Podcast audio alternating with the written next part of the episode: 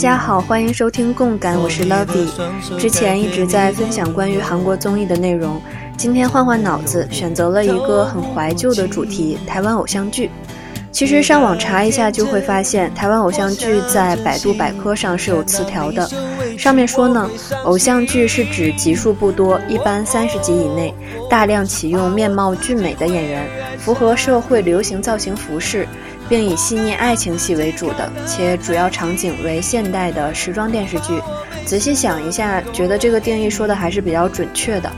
不管现在看来它的剧情多么幼稚，对白多么尴尬，爱情多么俗套，但还是构成了一代人的一个回忆，甚至是很多人回想起来会觉得很幸福的那么一段时间。那我们今天的主题就是台湾偶像剧献给少女们的黄金十年。爱上你是我台湾偶像剧的黄金十年，其实是我自己定义的一个十年。因为从我开始了解偶像剧到我看的最后一部偶像剧，这中间刚好就是十年的时间。在这之后呢，台湾偶像剧也确实离开了人们比较主流的视线，大概就是从二零零一年到二零一零年的这十年。和很多人一样，我看的第一部是《流星花园》，而我最后一部有正式看完的剧，应该是一零年言承旭和 ella 演的《就想赖着你》。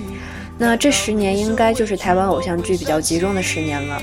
在后面一一年有一部广受好评的《我可能不会爱你》，我并没有看完，但是在我看来这一部就像是偶像剧的最后一口气了。在我心里，它就是台湾偶像剧的一个终结。其实我并不确定在这十年当中，偶像剧的主要受众是什么年纪的，以女性为主是肯定的了。我猜想应该是八五后到九五前的这一代人。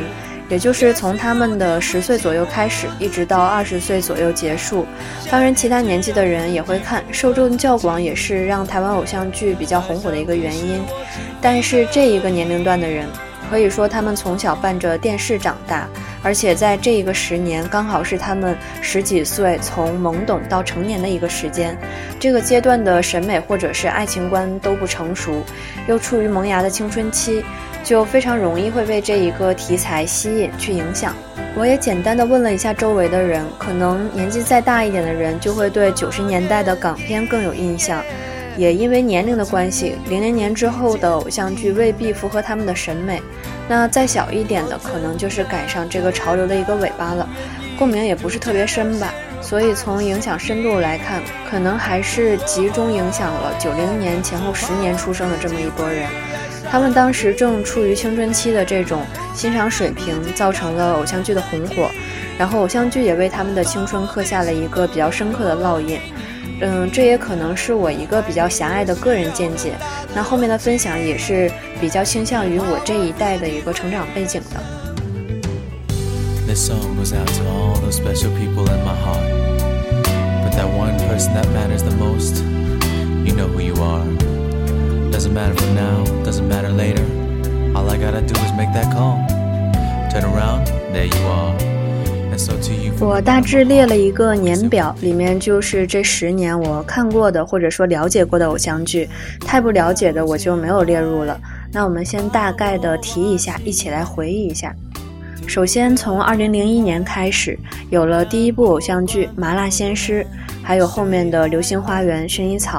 在二零零二年有 MVP 情人、爱情白皮书、流星花园第二部，到二零零三年有海豚湾恋人、西街少年、蔷薇之恋、千金百分百，在零四年有天国的嫁衣、斗鱼、战神、爱上千金美眉，二零零五年绿光森林、格斗天王、恶魔在身边、恶作剧之吻、王子变青蛙、终极一班，二零零六年微笑 Pasta、剪刀石头布。爱情魔法师、花样少年少女、东方朱丽叶，二零零七年，换换爱、斗牛要不要、爱情马奇朵、转角遇到爱、放羊的星星、恶作剧二吻、想飞、十八禁不禁、我在垦丁天气晴，二零零八年，命中注定我爱你、公主小妹、蜂蜜幸运草。二零零九年，痞子英雄、拜权女王、海派甜心。二零一零年，篮球火就想赖着你，下一站幸福。还有一一年的我可能不会爱你。那这其中大概的一个线索就是《流星花园》最早创造了台湾偶像剧的收视率高峰。零五年的《王子变青蛙》刷新了历史，收视率破八。然后就是零八年的《命中注定我爱你》，又创下了破十三的历史新纪录。这一些都算是在记录上留名的作品。当然还有很多其他大家都非常喜爱的剧集。那我的这一个梳理就可能是一个比较个人化的回忆了。那在找从前的这些资料的时候，首先映入脑海的第一件事情就是去找那些印象深刻的主题曲插曲来听，听的时候真的感觉鸡皮疙瘩都起来了，一瞬间就回到了某一段时间，让人特别的感慨。音乐是当时那些偶像剧一个很出众的部分了，也是我们一个重要的记忆点，不听听看肯定是说不过去的。所以这一期我们就一边介绍这些偶像剧，一边来听歌。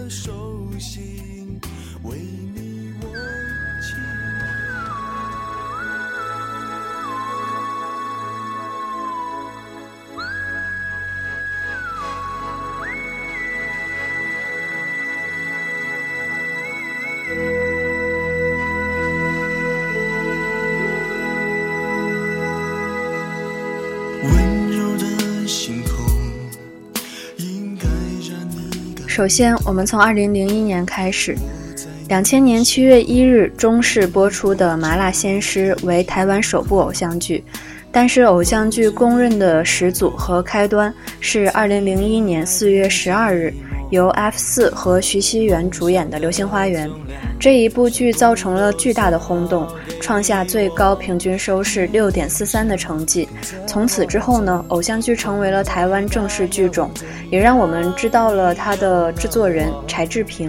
那个时候都叫他为偶像剧教母。《流星花园》刚出来的时候，我还很小，那个时候对偶像什么的还是很朦胧的，不太有这个概念。记得还是我的姐姐把这个介绍给我，她当时有这个 F 四的磁带，还有那种书啊、小册子什么的周边产品吧。这对于我来说就是一个启蒙。最早是在本省的一个卫视台看到这一部《流星花园》，当时就有一种觉得很不一样，这种题材、这种氛围，还有这种长相比较帅气的人。跟在那之前看到的电视剧都不太一样，而且在旁边有大人的时候，还有一点不好意思去看。所以当只有我和我姐姐两个人的时候，我们就会大肆的讨论。他是非常喜欢仔仔周渝民的，而我就是喜欢言承旭。呃，而且后面花样男子的各个版本，我都一直喜欢道明寺的这个角色。这可能就是个人的一种性格差异吧。一定会有那么一种人是喜欢呃男一号这种性格的，然后有另外一种人就是喜欢男二号周渝民这种感觉的。那在当时，我的姐姐就给我科普了非常多 F 四的知识。比如说他们是怎么被发现的，以前都是干嘛的，给我讲他们歌曲的背景，会说言承旭开始会跑调，周渝民大舌头很严重什么的，会分享最喜欢的歌曲给我，呃，我还记得是第一时间，刚才我们就放过这一首歌，那我想这应该是最早的一份安利了。所以从那个时候，我也是迷上了 F 四，到现在，言承旭都是一个特别能够让我心动的人。其实到后面两年，我开始接触互联网的时候，第一次学会在网上看电视剧，当时选择的就是《流星花园》。到后面再长大了一些，也会去看第二部什么的。当时这一个剧火到什么程度呢？我记得我和我爸爸出门遛弯的时候，大街上碰到一个特别小的宝宝，他都在唱《陪你去看流星雨落在这地球上》。其实 F 四的作品和专辑并不多，但是却有着非常大的影响力。尽管他们昙花一现，但却是台湾甚至是亚洲难以复制的男团神话。在零一年，《流星花园》的导演蔡岳勋也凭借着这部剧获得了第三十六届金钟奖的最佳导演奖。这是偶像剧获得的第一个奖项，具有标志性的意义。那《流星花园》的剧情，相信大家都非常熟悉。呃，估计道明寺应该是大家认识的第一个霸道总裁了，也是第一次见这种霸道男一、温柔男二的设定，还有美男效应这种大杀器。在这个时候，大家可能是初次接触台湾腔，虽然有些不适应，但我想都会被它深深的吸引。相信这部偶像剧一定是很多人心中难以超越的经典。剧中的音乐也是非常优秀，除了我们开头播放过的《情非得已》，还有 F 四的《流星雨》，呃，戴佩妮的《你要的爱》也是非常好听的。但是在这里，我想放一下《流星花园》第二部的片头曲《绝不能失去你》，因为我觉得它相比起《流星雨》这一首就更加的甜蜜美好，更加能够刺激少女心。让我们来听一下。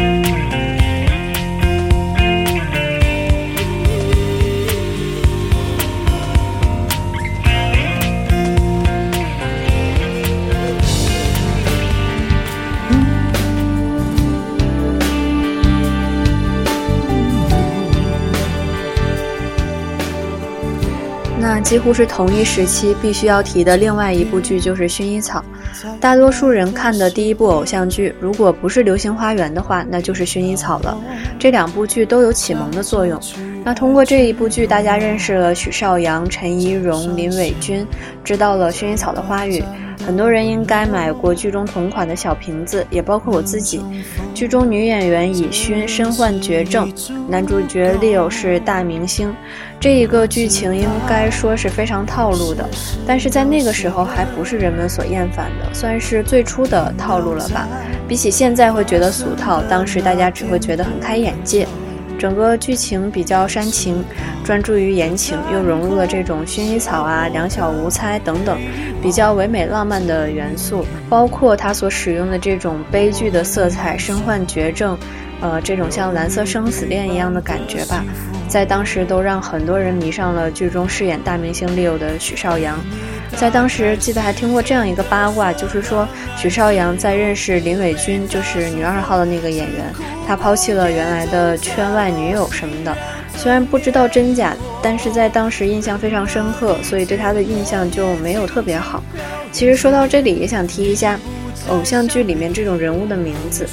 早期的偶像剧有很多是来自于日漫改编，比如《流星花园》。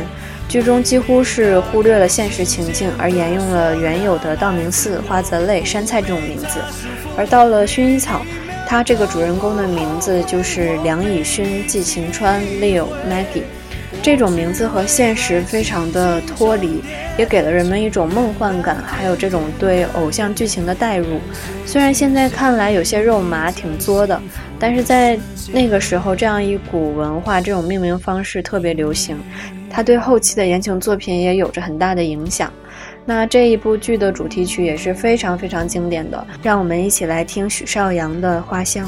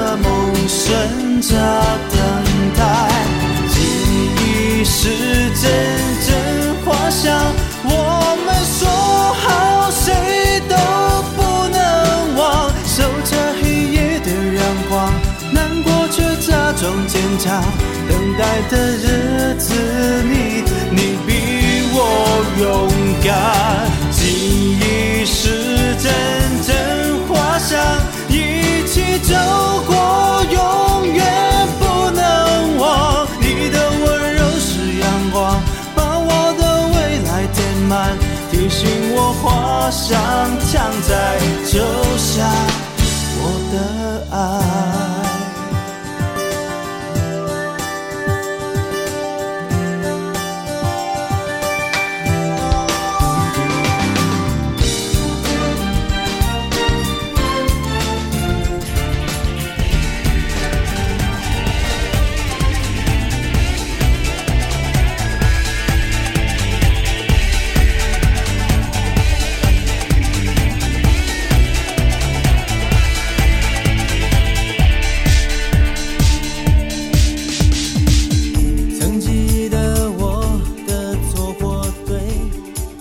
到了零二年，我们提一下当时反响比较大、受众比较广的这一部 MVP 情人，它也叫做《永不言弃》。在当时，它是第一部以篮球为主题的偶像剧，主角是言行书、孙协志和张韶涵。其实你看这个剧的演员就知道，大部分都是来自乔杰利这个公司的艺人。后面王子变青蛙出现的时候，我就追过这个公司，所以。大概应该知道这个公司的人也会也会有，它是一个台湾的娱乐经纪公司，当年旗下有非常多的偶像艺人，颇有一点 SM 公司的那种模式。孙协志所在的五五六六，言行书明道在的一八三 club，还有陈乔恩当年在的七朵花，包括王心凌，还有当时一些非常红的偶像剧演员都在这个公司，可以说是一时风头无两。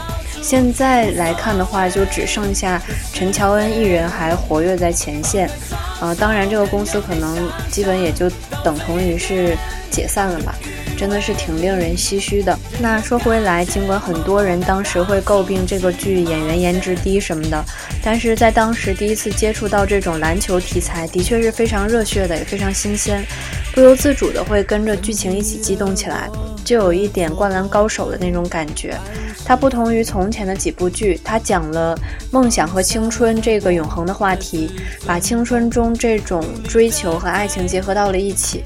估计当时很多小女生也是第一次接触到 MVP 这个概念，也帮助他们对打篮球的男生产生了一种欣赏的情节吧。那这部剧为了选出男主篮球健将段晨风的扮演者，制作单位花了几个月的时间来挑选角色。那他们找到的这个言行书呢，他本来就是篮球运动员，因为膝盖韧带拉伤而没有办法参加当时的釜山亚运会，因祸得福被这个制作方选为了男主角。挺难得的，就是言行书是一个职业运动员，但他长得非常清秀。现在看来演技是生硬了一点，但是在当时看的时候完全没有想到他其实并不是演员。嗯，那言行书在娱乐圈活动了几年之后，中间还做了一八三 club 这个组合的 leader。在零七年，他又重返了球场，再次成为了球员。他的确是一个技术水平被认可的专业球员，他这种运动精神也挺让人敬佩的。那还有当时饰演高兴的这个高天齐也是真正的球员，这个剧有了这种非常过硬的球技，让他的真实性和戏剧性都有了保障。那扮演男二号的孙协志是五五六六这个组合的队长，可能很多人都不觉得他帅，但是当时这个剧中太子的这个温柔体贴的角色，让他收获了非常多的喜爱。这个戏里五五六六全员其实都出演了，但是那个时候对他们还不那么熟悉。那这部剧的主题曲也非常出色，是由五五六六演绎的《我难过》还有《无所谓》，肯定让非常多的人都记忆犹新。尤其是《我难过》，真的是会勾出非常多情感的一首歌，相信大家一定会有很多相关的记忆。那我们现在来听一下这首《我难过》。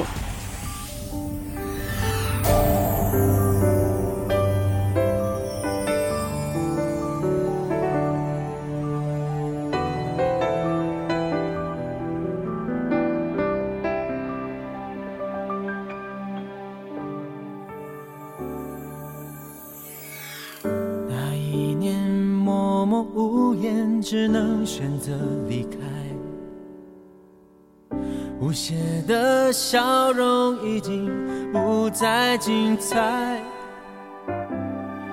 你害怕结局，所以拼命伤害，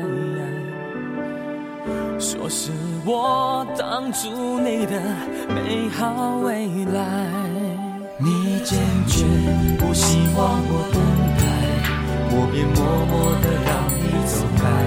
如今你受了伤回来，叫我如何接受这安排？我难过的是放弃你，放弃爱，放弃的梦被打碎，忍住悲哀。我以为是成全，你却说你更不愉快。我难过的是忘了你，忘了爱，尽全力忘记我们。真心相爱，也忘了告诉你，失去的不能重来。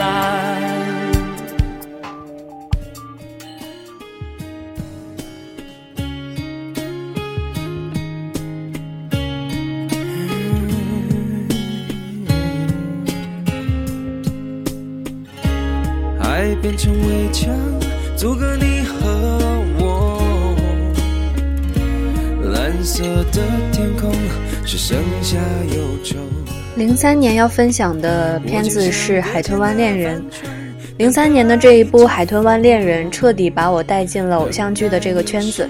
之前对于偶像剧并没有这种去追逐、去了解的概念，但是在看了这部剧之后，也是因为自己的年纪稍大了一些，就开始对偶像剧这种俊男美女的模式比较感兴趣了。之后就会有意识的去关注、去选择自己的偶像。那这部剧的主角是许绍洋、张韶涵、霍建华、林伟君和徐洁儿，可以说是偶像剧比较经典的一个阵容了。具体的剧情大家应该都很熟悉。那这个戏可能他最大的功劳就是捧红了张韶涵和霍建华。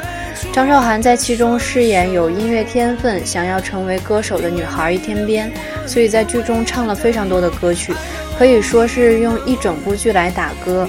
而在这部剧之后，张韶涵也确实成为了人们关注的歌手，实力其实是很不错的。而霍建华扮演了指导张韶涵的艺术总监钟小刚，在剧中与徐洁儿扮演的天后级歌手相爱后，对易天边产生了情愫。但是因为是男二嘛，最终肯定是不能在一起的。但是比起许绍洋所饰演的男一号，他特别的打动我。应该说那是第一次对这种演员产生了那种喜欢的不得了的感觉，也是第一次对男二号的喜欢超过了男一号。那个时候的霍建华跟现在大家印象里的老干部根本不是一回事儿。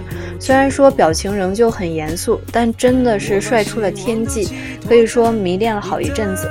一整个假期都说能在梦里梦见他就太好了，结果后面却梦见了许绍洋，当时还非常的懊恼。那记得《流星花园》播出之后，就渐渐的开始接触电脑和网络。到了 MVP 情人和海豚湾恋人的时候，我就开始会上网搜一些音乐听。当时好像还是在百度上，那个时候叫原声大碟、原声带，和现在韩剧收录 OST 是一样的。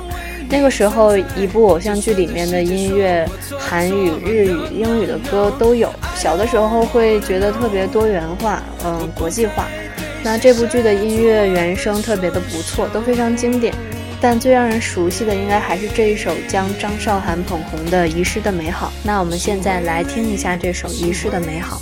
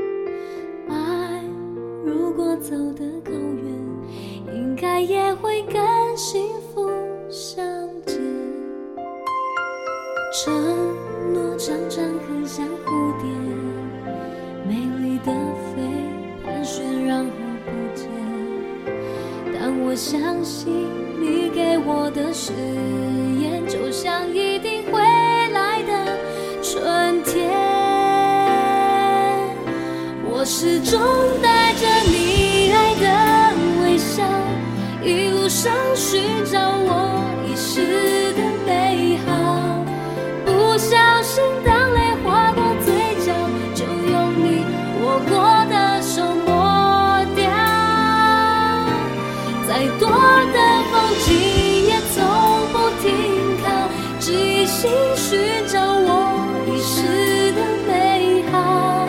有的人说不清哪里好，但就是谁都替代不。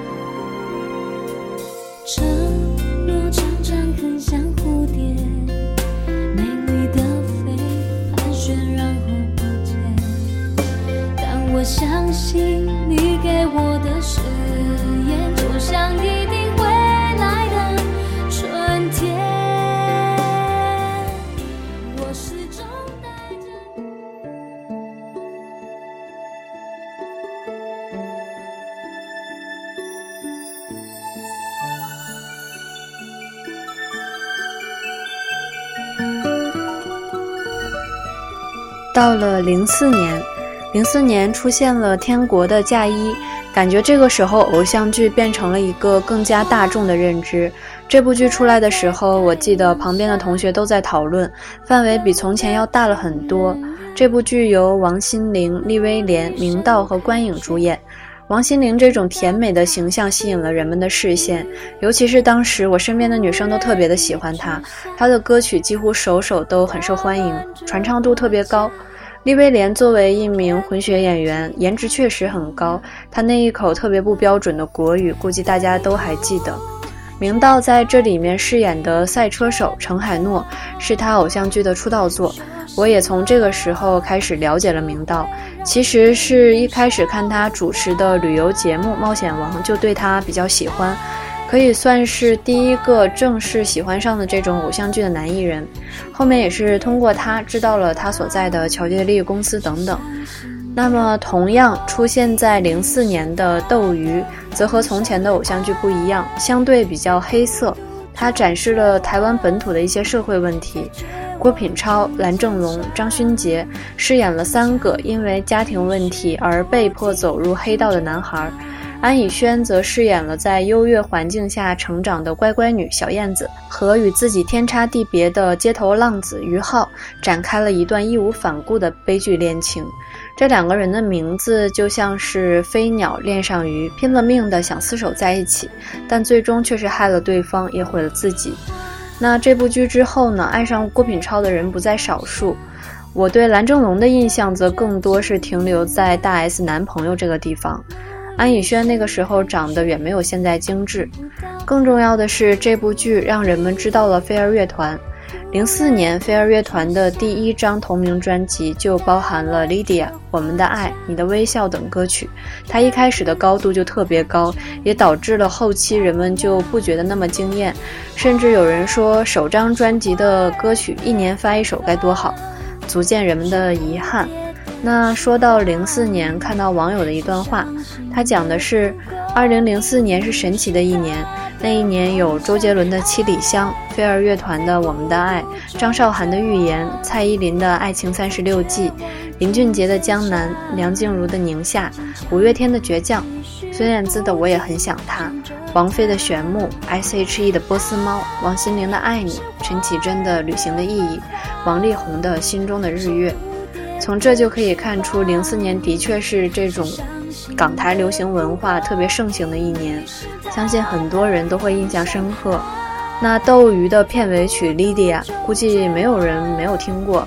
那也从这个时候开始，实力乐团菲尔开始了一段制霸乐团的时光。那我们现在来听这一首经典的《Lydia》。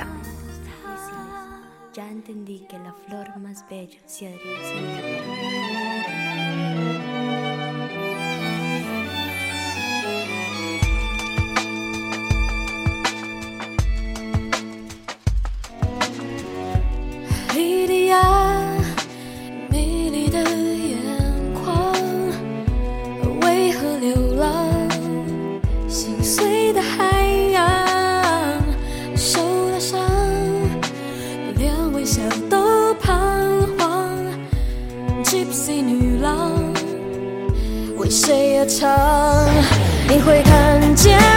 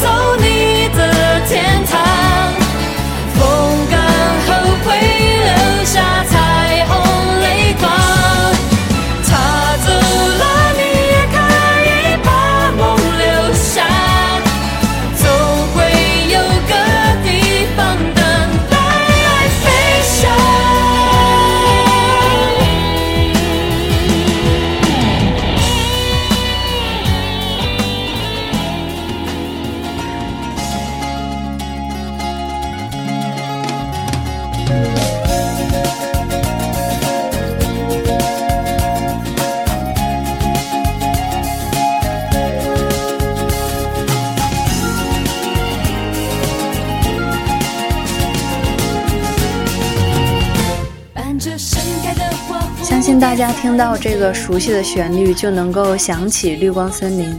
那就到了零五年，零五年其实是比较重要的一年，可以回忆的剧特别多，出现了《绿光森林》《恶魔在身边》《恶作剧之吻》《王子变青蛙》《终极一班》等比较受欢迎的作品。在我心中，这一年就是偶像剧的巅峰了。那我们先来看《绿光森林》。《绿光森林》是由利威廉、刘品言和阮经天主演。刘品言饰演的苏菲是一个在森林中的小学——绿光小学的老师，而由利威廉饰演的男主角威廉回国继承了父亲的音乐学院史宾赛，而阮经天饰演了学成归来的小提琴家欧文。史宾赛学院要关掉女主所在的绿光小学，而对绿光小学有着深厚感情的苏菲决定为了守护绿光而奋斗。那这一个剧中仍旧有青梅竹马的元素，男男女主的身份差异、立场差异等等，还有一个像骑士一样守护女主的男二号，他的画风特别的清新，节奏轻快，让人看了很放松、很舒服。尤其是当年阮经天饰演的男二号欧文，也叫靳元芳，有才华又特别的深情，个性调皮，但对待感情很认真。和刘品言饰演的少女力满满的女一号在一起，让人非常的心动。可能这个角色是阮经天在我心中的最佳表演了。剧中有很多很好听的小提琴演奏，在当时对女孩子应该也是一种启蒙，就对这种优雅的小提琴家的一种欣赏。嗯，男一男二的角色都很完美，相信每一个女孩都会希望自己既有命中注定的王子，又会有一个不离不弃的骑士。刘品言那个时候特别的青春，她和另一个女孩子曾之乔在一起组成了 Sweetie 这个组合，两个人都演过一些偶像剧，还有最让人记得的那一首《樱花草》。现在回头看，那种青春真的是变成了过去，再也找不到了。我特别记得那一整个夏天守着星空卫视那一种非常幸福的感觉。同样，阮经天在里面的形象是非常深情的，他为了守护苏菲做出了非常多的牺牲，他每一次的表白都让人觉得特别的心动。嗯，再想到后面阮经天的一些新闻啊，一些形象的问题，真的觉得那个时候那一种。对他饰演的这个欧文的那种感情，真的是再也没有办法复制了。那同样，这部剧里面的歌曲也都非常好听，呃，真的都不知道应该选择哪一首来听了。嗯，我们还是来听这首由阮经天和曾之乔演唱的《三个字》。爱情不是一道选择题，我知道那个时候。你就已经做了决定，你心里永远都有着一个相信，而我的相信就是支持着你的相信，因为我心里有三个字不能告诉你。如果没有你和他的约定，我的爱。会有一种权利，成为你的行李，陪着你去旅行，无论是北极还是雨林。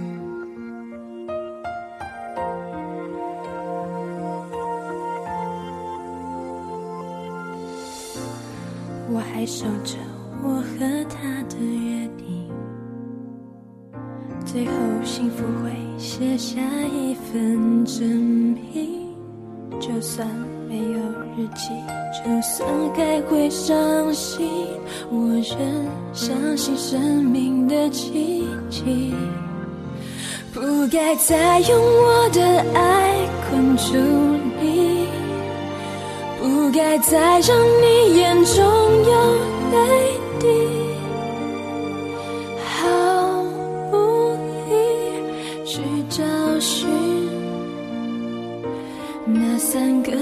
的替代句，也许我们从此不再相遇，永远记得你微笑的眼睛。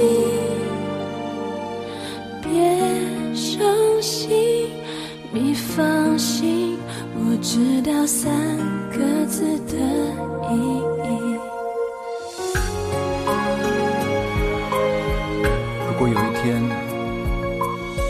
让我们再次相遇，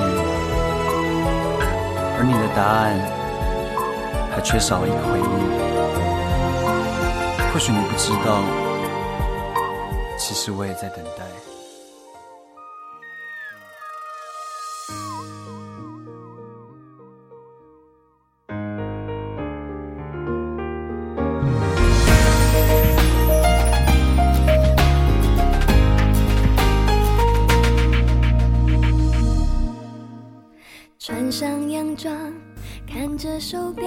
如果说我对阮经天的印象停留在《绿光森林》的话，那贺军翔就是《恶魔在身边》了。看《恶魔在身边》的时候，已经是在网上看的了。还记得那个时候还是土豆在称霸，当时真的被贺军翔惊艳到了。他所饰演的姜猛是校园的一个恶势力。看起来特别的霸道跋扈，脾气火爆。杨丞琳饰演的齐月是一个比较低调和善的女孩，笨手笨脚的，一直暗恋着王传一饰演的篮球队长上元一，但因为情书给错人，招惹到了姜猛。后面因为他们两个人的父母在一起，导致两个人还成为了名义上的姐弟，在一起居住什么的。这部剧也是来自于漫改，台词剧情都很有漫画的感觉，很中二。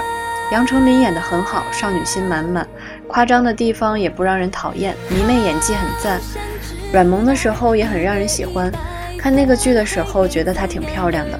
贺军翔演的恶魔特别符合角色，梳着那种炸裂的半长发，但完全没问题，现在看也是没毛病。他使坏时候的眼神特别诱惑，就说“邪魅一笑”这个词，我觉得在他身上真的能看到。就是说，偶像剧狗血，你也得有专业素养，演技什么的还是要有的，才能对得起观众。他们两个人的感情戏并不会让人觉得尴尬，不会有看现在这些剧的感觉。这部剧有这种姐弟之间的禁忌之恋的元素，还有坏男人的这种经典形象，在当时我那个年纪看，觉得尺度挺大的。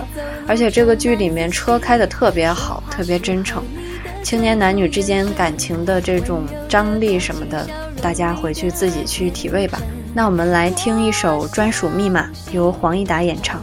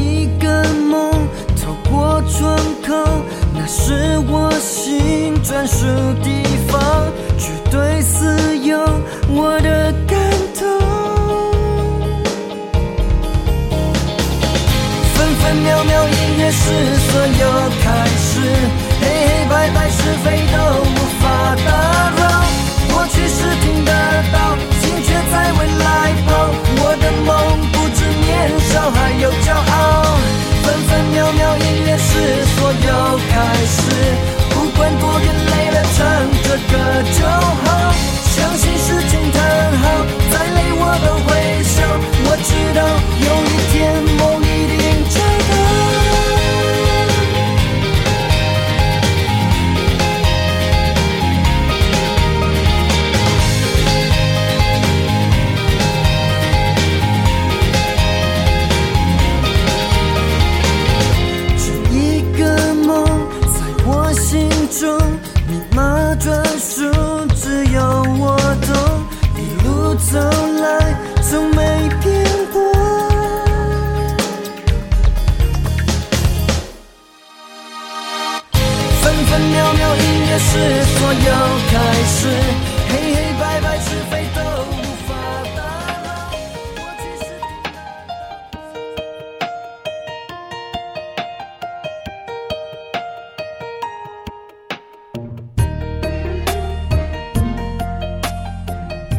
那《恶作剧之吻》这一部可以说是非常经典了，是很多人每一年都会回顾的选择，也是很多国家多次翻拍的一部剧。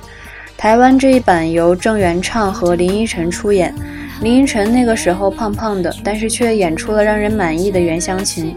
郑元畅的江直树可能是他整个演艺生涯最被人们记住的角色。这部剧集在各国的成功，其实都要感谢原作作者多田薰老师。他把这样差异的两个人的感情描述的让人难忘。相信每一个女孩子心中都有一个袁湘琴。他教给每个普通女孩子如何坚持，如何保持希望与期待，也学会感情中的相互付出。有人说这部剧当时骗了多少人去大胆表白，期待奇迹。但是不管怎么样，在那个时候看这部剧的女孩子们，虽然年纪都还不大，但一定是看懂了一些比她们年纪还要深刻的东西。这部剧的影响非常大。之前男女主角一起参加真人秀的时候，林依晨一句无意识的直述，可能又让很多人回味起了这部剧集，让他们再一次成为了网络上的热点。那刚刚说的这三部剧集中的阮经天、贺军翔和郑元畅，在当年被称为“凯沃三剑客”。凯沃是台湾的一个比较老牌的模特经纪公司。他们三个人，小天、小美、小纵，在当时是这种好兄弟的形象。那现在再想起来，会觉得特别的感慨。真的是一个时代过去了，留给人们的只剩回味了。那我们来听这一首《靠近一点点》。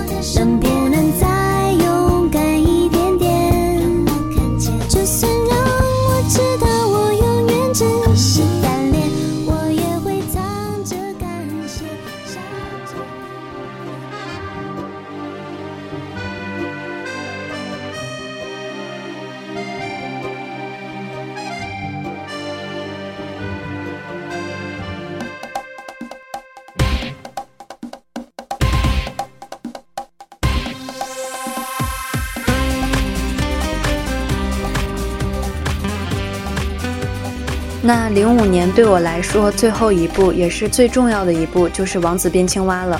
这部剧也是在当年一个播放偶像剧主力的省台看的。想想那个时候也觉得挺鬼使神差的，在电视上看到预告后，没有说动了多大心思，但就是决定要守着首播。在看过之后，就疯狂的喜欢上了。不过可能人人都喜欢把自己的经历特殊化。我的确是有这种相见恨晚的感觉。明道和陈乔恩在剧中分别饰演了男女一号，由王少伟和赵虹桥饰演男女二号。这个阵容其实全部来自之前说过的乔杰利公司，包括其中饰演反派张明涵的扮演者 Gino 也是乔杰利旗下 K ONE 组合的。这部剧在当年破了《流星花园》的记录，非常的大火，可以说是把乔杰利公司推到了顶峰。从这部剧喜欢上了明道，了解了他当时所在的一八三 club，乔杰利公司，包括五五六六，还有陈乔恩和赵虹桥所在的七朵花组合。当时花了很多的时间在他们身上，可以说把当时他们参加的所有综艺节目还有采访全都看过了，应该说是第一个非常认真去追的人。所以看到今天的陈乔恩和明道的时候，总是有一种别样的感觉。陈乔恩当年《王子变青蛙》大火，还是在他被雪藏之后的大翻身。而看他今天的样子，就完全看不到那些过往的故事，非常明媚的感觉。明道呢是一个很朴实的人，一开始做《冒险王》这个旅游节目的时候吃了很多苦，到后面的成功非常不容易。前一阵子看了他参演的电影《绑架者》，真的是心里感慨万千。那种希望他能够发展好的祝愿，是从内心深处发出的。也很无力的是，对于我们曾经那么喜爱过的事物，我们也多半只能是祝他幸福，看他远走。现在想起来，曾经那么喜欢乔杰利家族，非常了解五五六六或者是明道，其实想说的东西很多，但是觉得语言非常的苍白，就不那么想说了。那我们今天其实时间也差不多了，分享了从零一年到零五年的偶像剧，也花了很多的时间来听他的歌曲。那我们剩下的部分就放到下一期来说。那我们现在来听王子变青蛙的片尾曲《真爱》，也结束我们这一期的节目。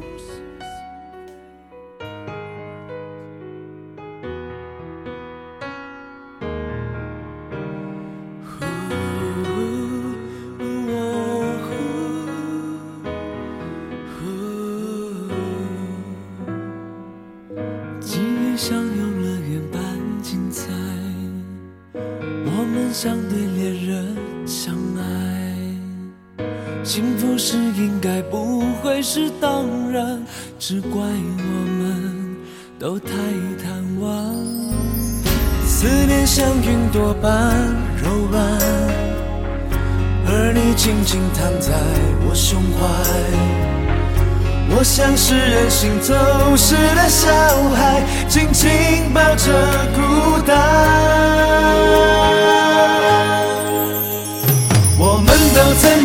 白，也都曾经遗憾。错过了爱，就难以重来。不要害怕